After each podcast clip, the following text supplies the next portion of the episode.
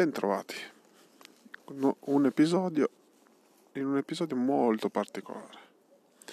In questo episodio cercherò di uh, tirar fuori quelli che sono dei ricordi e anche quello che è la, uh, la sensazione che questo ricordo legato al giocattolo, al gioco che, che abbiamo avuto in passato, che comunque ci tormenta le notti, porta con sé.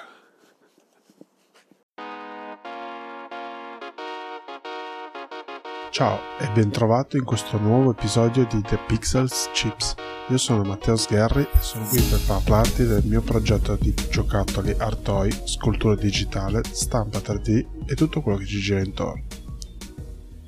Prima di iniziare ti voglio ricordare che puoi seguire il progetto su Instagram, Facebook, Telegram, Twitter come The Pixels Chips il sito invece in crescita su WordPress è il seguente thepixelchips.home.blog dove è possibile leggere alcuni appunti, notizie e vedere rendering e foto di giocattoli. Detto questo, iniziamo.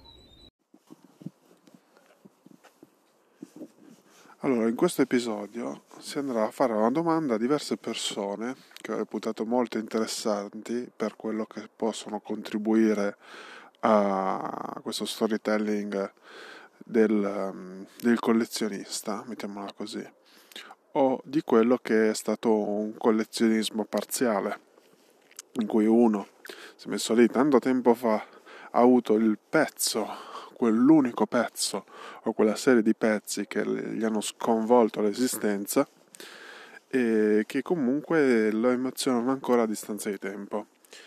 E questa era la domanda.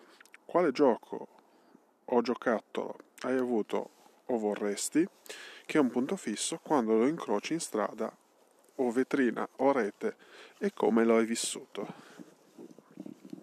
Da questo sono venuti fuori diversi contributi che ho chiesto in giro alle persone che ho reputato interessanti e che per alcuni potrebbero essere voci note. E, e quindi iniziamo con, con la sfilza di contributi e alla fine vi dirò chi sono. Intanto preparatevi col toto scommesse per cercare di indovinare le persone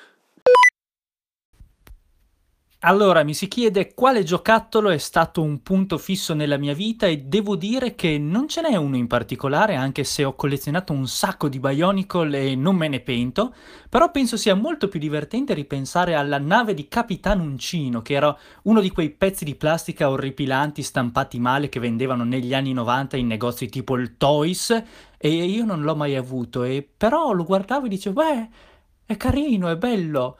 E poi però è successo che me lo sono sognato di notte, quindi forse era un desiderio ancora più forte di quanto pensassi a livello conscio, era addentrato nel mio subconscio. Eh, però è sempre rimasto sullo scaffale e quindi niente. L'ho rivisto qualche tempo fa tipo a una fiera del fumetto ed era veramente orribile rispetto alle pubblicità che lo facevano sembrare una roba della Madonna. Ciao Matteo, allora, un giocattolo che ho sempre desiderato, che vedevo lì in vetrina e che avrei spaccato la vetrina con un mattone per prendermelo? Sì, ce l'ho, ce l'ho. In realtà ce ne ho tipo centinaia, ma ce n'è uno che effettivamente mi è rimasto proprio qui, piantato qui in mezzo al petto, ed è il Game Boy, il primissimo Game Boy, la prima console portatile, quello eh, grigio con il tasto nero a croce e A e B, eh, i tasti A e B viola e belli, eh, be- belli bottonciosi. Non so, ho coniato tipo un termine tipo petaloso, bottoncioso. Eh, soltanto chi ha avuto in mano questo tipo di console portatile può capire cosa significa bottoncioso. Ebbene sì, nonostante vedessi le contorsioni dei miei eh, compagni di classe, dei miei amici che lo possedevano, eh, e che cercavano a tutti i costi una fonte luminosa per poter guardare lo schermo anche nelle ore più buie, perché non era retroilluminato, ma c'era soltanto la rotellina che ti permetteva di aggiustare il contrasto, beh, nonostante tutta questa sofferenza alla quale assistevo, cavolo, cavolo se lo volevo, porca miseria. Eh, ma guarda, cioè, tipo che ero innamorato anche di Tetris, per intenderci, mica di cose complicatissime. E niente, quando è che mi sono potuto togliere questo spizio? Ma ovviamente quando ho raggiunto la fama e il successo e il potere di cui dispongo. Quindi adesso sì, in realtà scherzi a parte, l'ho potuto comprare, eh, diciamo, d'antiquariato ormai si può dire, un originale Game Boy del, dell'89 e ne sono un geloso eh, possessore, ancora funzionante, eh, ci sono le batterie eh, sono quattro stilo che lo, lo alimentano, se, non sono poche effettivamente, però eh, mi ci diverto, diciamo, qualche volta quando ho voglia di farmi quella bottina di retro gaming, eh, lo accendo e, e si gode, si gode come negli anni Ottanta. Ciao! Allora, la domanda è abbastanza complicata perché eh, io sono fissata con i Masters of Universe, Skeletor in particolare, e devo dire la verità, i miei genitori da questo punto di vista, tutti i pupazzetti dell'epoca che volevo, me li compravano. Il discorso qual è? È che la maggior parte dei giocattoli degli anni 80, eh, i Masters of Universe per citarne uno, poi a me piace anche molto l'animazione giapponese ed ero partita all'inizio dei Cavalieri dello Zodiaco, poi dei Cinque Samurai e più dei Cinque Samurai. Sono tutti giocattoli che erano usciti sul mercato già quando ero bambina io, quindi parliamo insomma fine anni 80, primi anni 90 e non mi sono mancati. Il problema qual è? È che adesso il marketing è geniale e quindi sono stati rieditati e eh, rimessi sul mercato. Il problema è che ora hanno dei prezzi veramente esorbitanti. Credo che eh, in assoluto mi ricomprerei eh, i 5 samurai, non tutti, bensì solo Sami, quello biondo, che era il guerriero della luce, e mi ricomprerei assolutamente Skeletor, uno di quelli, insomma, uno di quelli tutti definiti che vanno di moda ora, la pantera di Skeletor, eh, che non ho mai avuto e non ho mai imparato il nome. E um, ecco, una cosa che vedo ancora adesso in tanti negozi di giocattoli che vorrei assolutamente un guerriero a caso, anzi scusate, un personaggio uh, della Playmobil a grandezza naturale.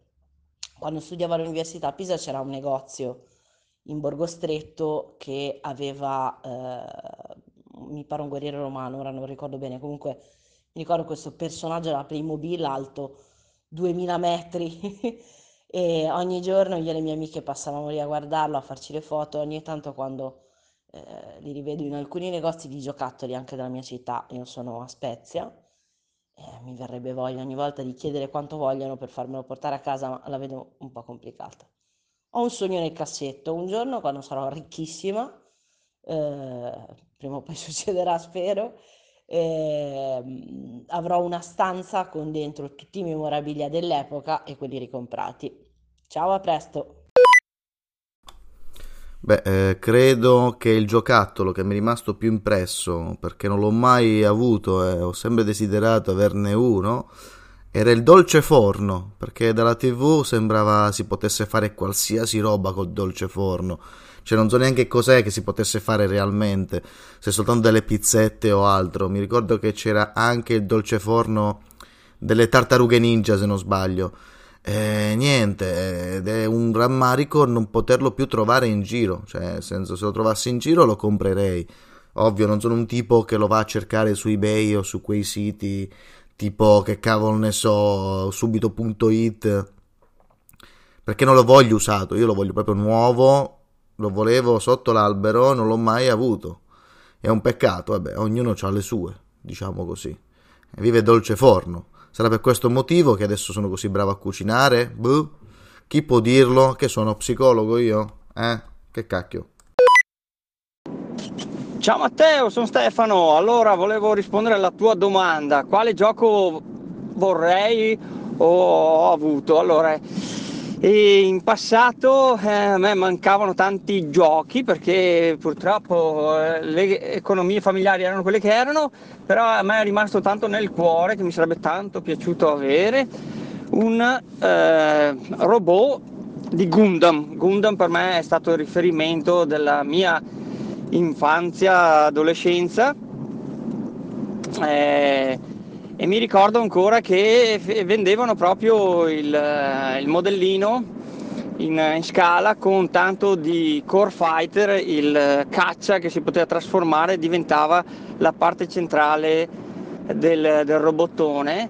E, e, per me veramente era un, il, il, mio desiderio non, non, tanto, non così tanto segreto, anzi molto palese, ma è rimasto tale per tutto il resto della mia vita e infatti ogni volta che, vedo che c'è qualche anime nuovo, ad esempio su um, Prime, ho visto che hanno fatto il prequel di Gundam, sono fiondato lì a, a vedermelo e mi piacerebbe veramente tornare indietro negli anni e poter avere quel robottone in scala eh, con cui giocare appunto a fare Amuro Rei e eh, assemblare il Gundam e, e combattere contro i mobile suit di, di Zion. E questo è quanto. Spero di aver risposto alla tua domanda. Ciao! Un gioco che avevo sempre voluto quando ero piccolo era una macchinina telecomandata dalla Gignico. Era la Turbo Animal, aveva una linea terribilmente anni 90, sembrava una freccia dipinta di blu e di altri colori sgargianti e soprattutto era cingolata. La pubblicità la faceva sembrare una bestia capace di affrontare qualunque terreno a grandissima velocità. Ho chiesto quel giocattolo per Natale, penso due o tre volte ai miei, quando finalmente hanno accettato è stata una grandissima delusione.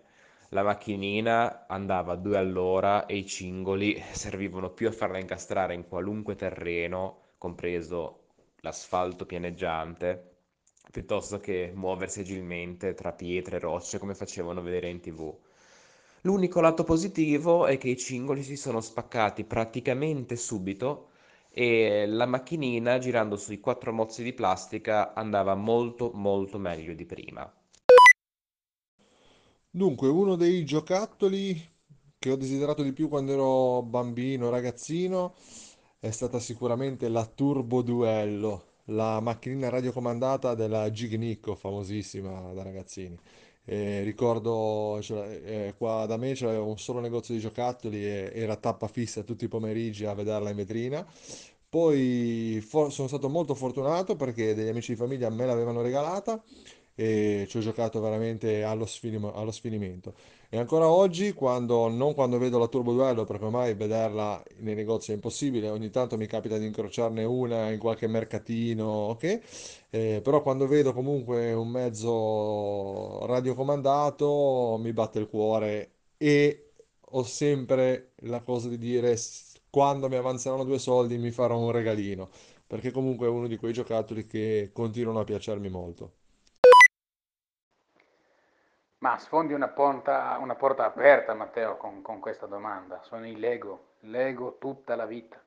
Adesso farò una pubblicità ai Lego.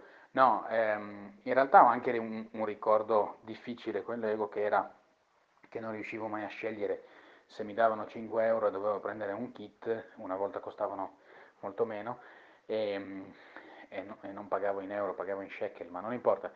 Insomma, quando mi davano dei soldi e mi dicevano scegli tu, non riuscivo a scegliere, piuttosto tornavo a casa coi soldi. Ma no, non per farne qualcos'altro perché facevo molta fatica a scegliere.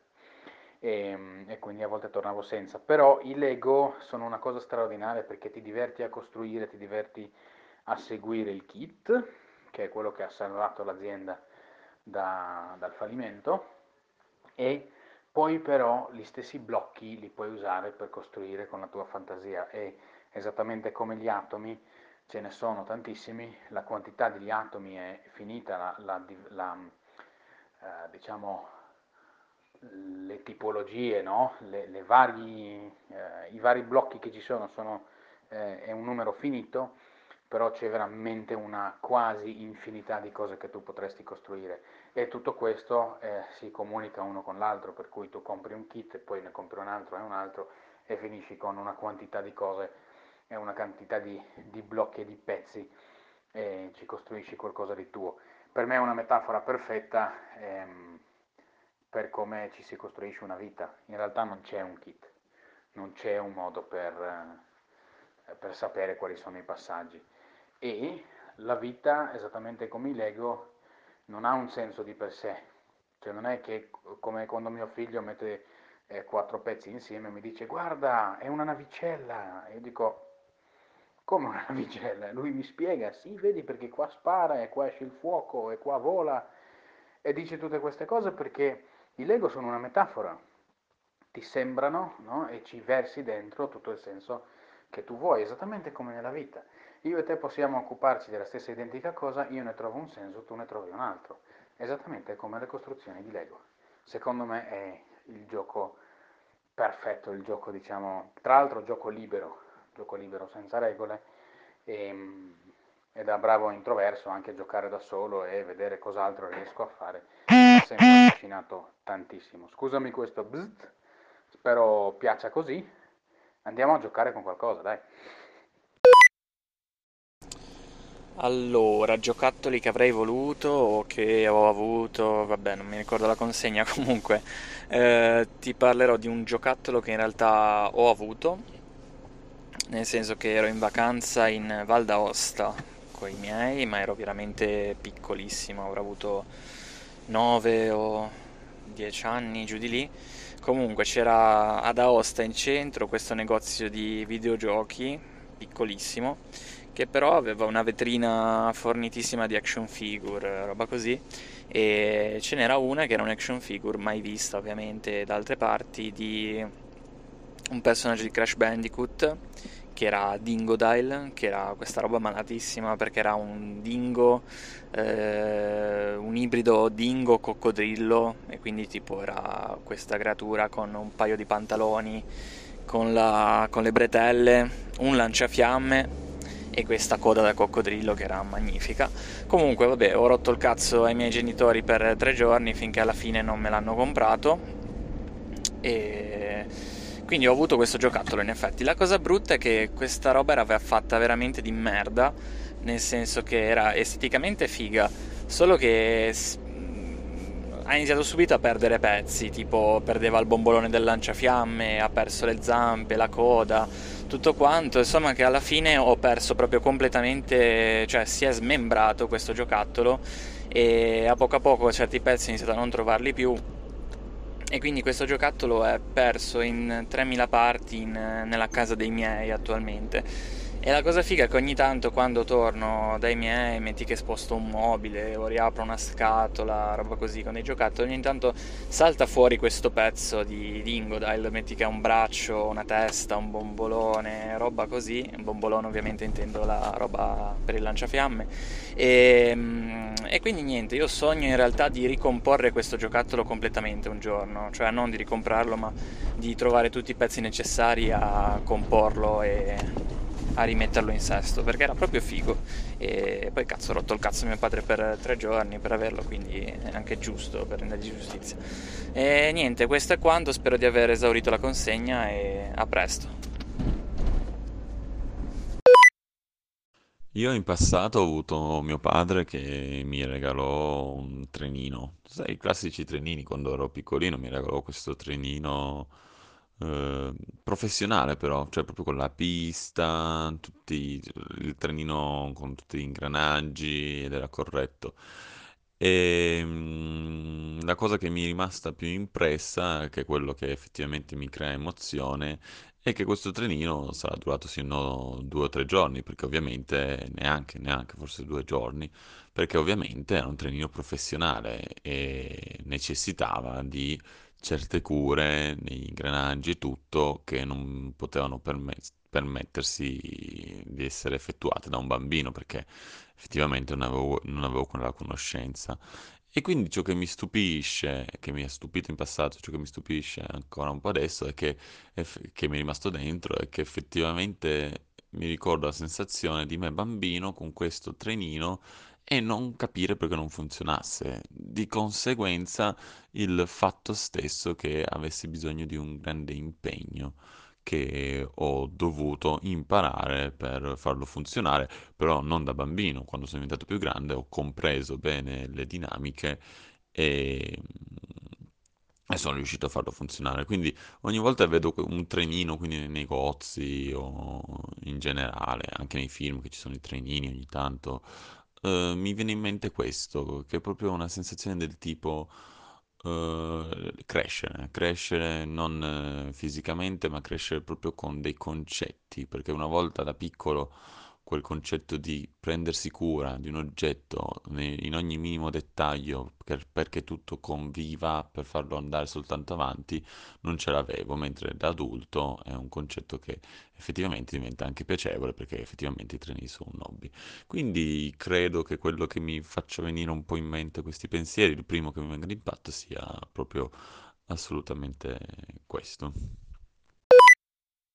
Ecco, poi eh, ora che ci penso, un'altra serie che da piccolo mi piacevano molto erano i Bionicle, che mh, di sicuro riconoscerai, sono praticamente un, um, un prodotto della Lego Technic che mi sembra sia iniziato nel, se non sbaglio, tipo nel 1999 o 90, sì, 1999, inizi 2000, ed erano praticamente questi eroi tipo robotici erano una sorta di Power Ranger perché erano questi team di sei eroi, ognuno aveva un elemento e un colore, erano davvero carini, pure quelli erano davvero fighi.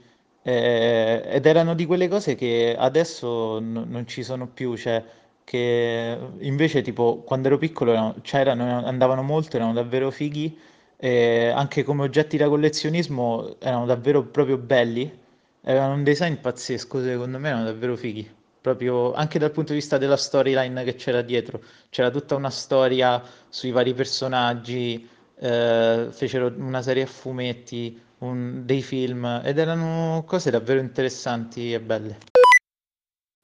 Ricordo con piacere molti giocattoli della mia infanzia, moltissimi giocattoli della mia infanzia. Ricordo le varie versioni di Big Jim che ormai non si vede più in giro. Ricordo i Transformers che adesso stanno però rieditando in plasticaccia invece che metallo. E ricordo tanti, tanti giochi. C'era qual- qualsiasi cosa ci fosse in televisione, c'era il giocattolo. Io avevo un Trioder G7 bellissimo, insomma, tantissime cose. Ma il gioco che mi ha colpito di più e che ricordo sempre con piacere erano i Masters. Masters of the Universe. Che spettacolo, ragazzi. Ve lo ricordate come erano brutti? Eppure attraevano così tanto. Cioè, li volevi. Il primo set che ho comprato è stato He-Man con Battlecade. Me lo ricordo ancora.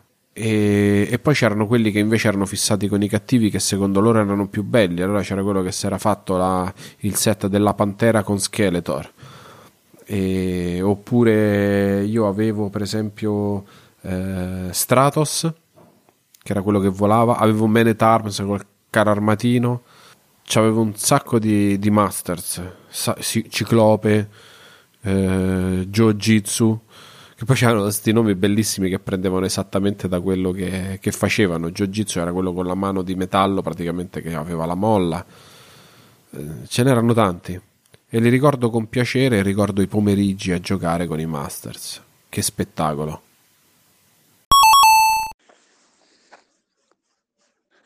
Allora, avete appena sentito quindi tutti i contributi e quindi in ordine di apparizione sono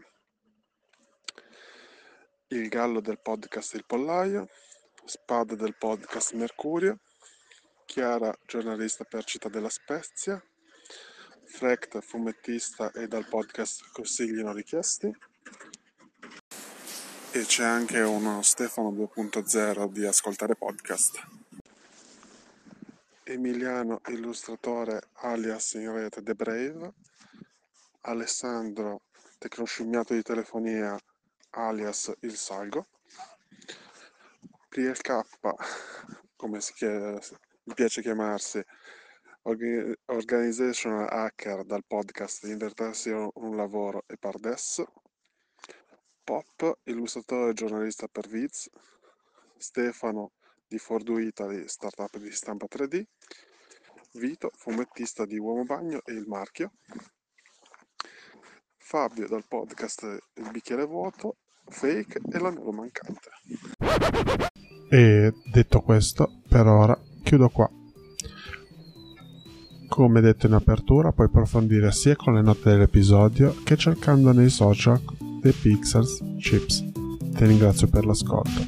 Don't panic e al prossimo episodio.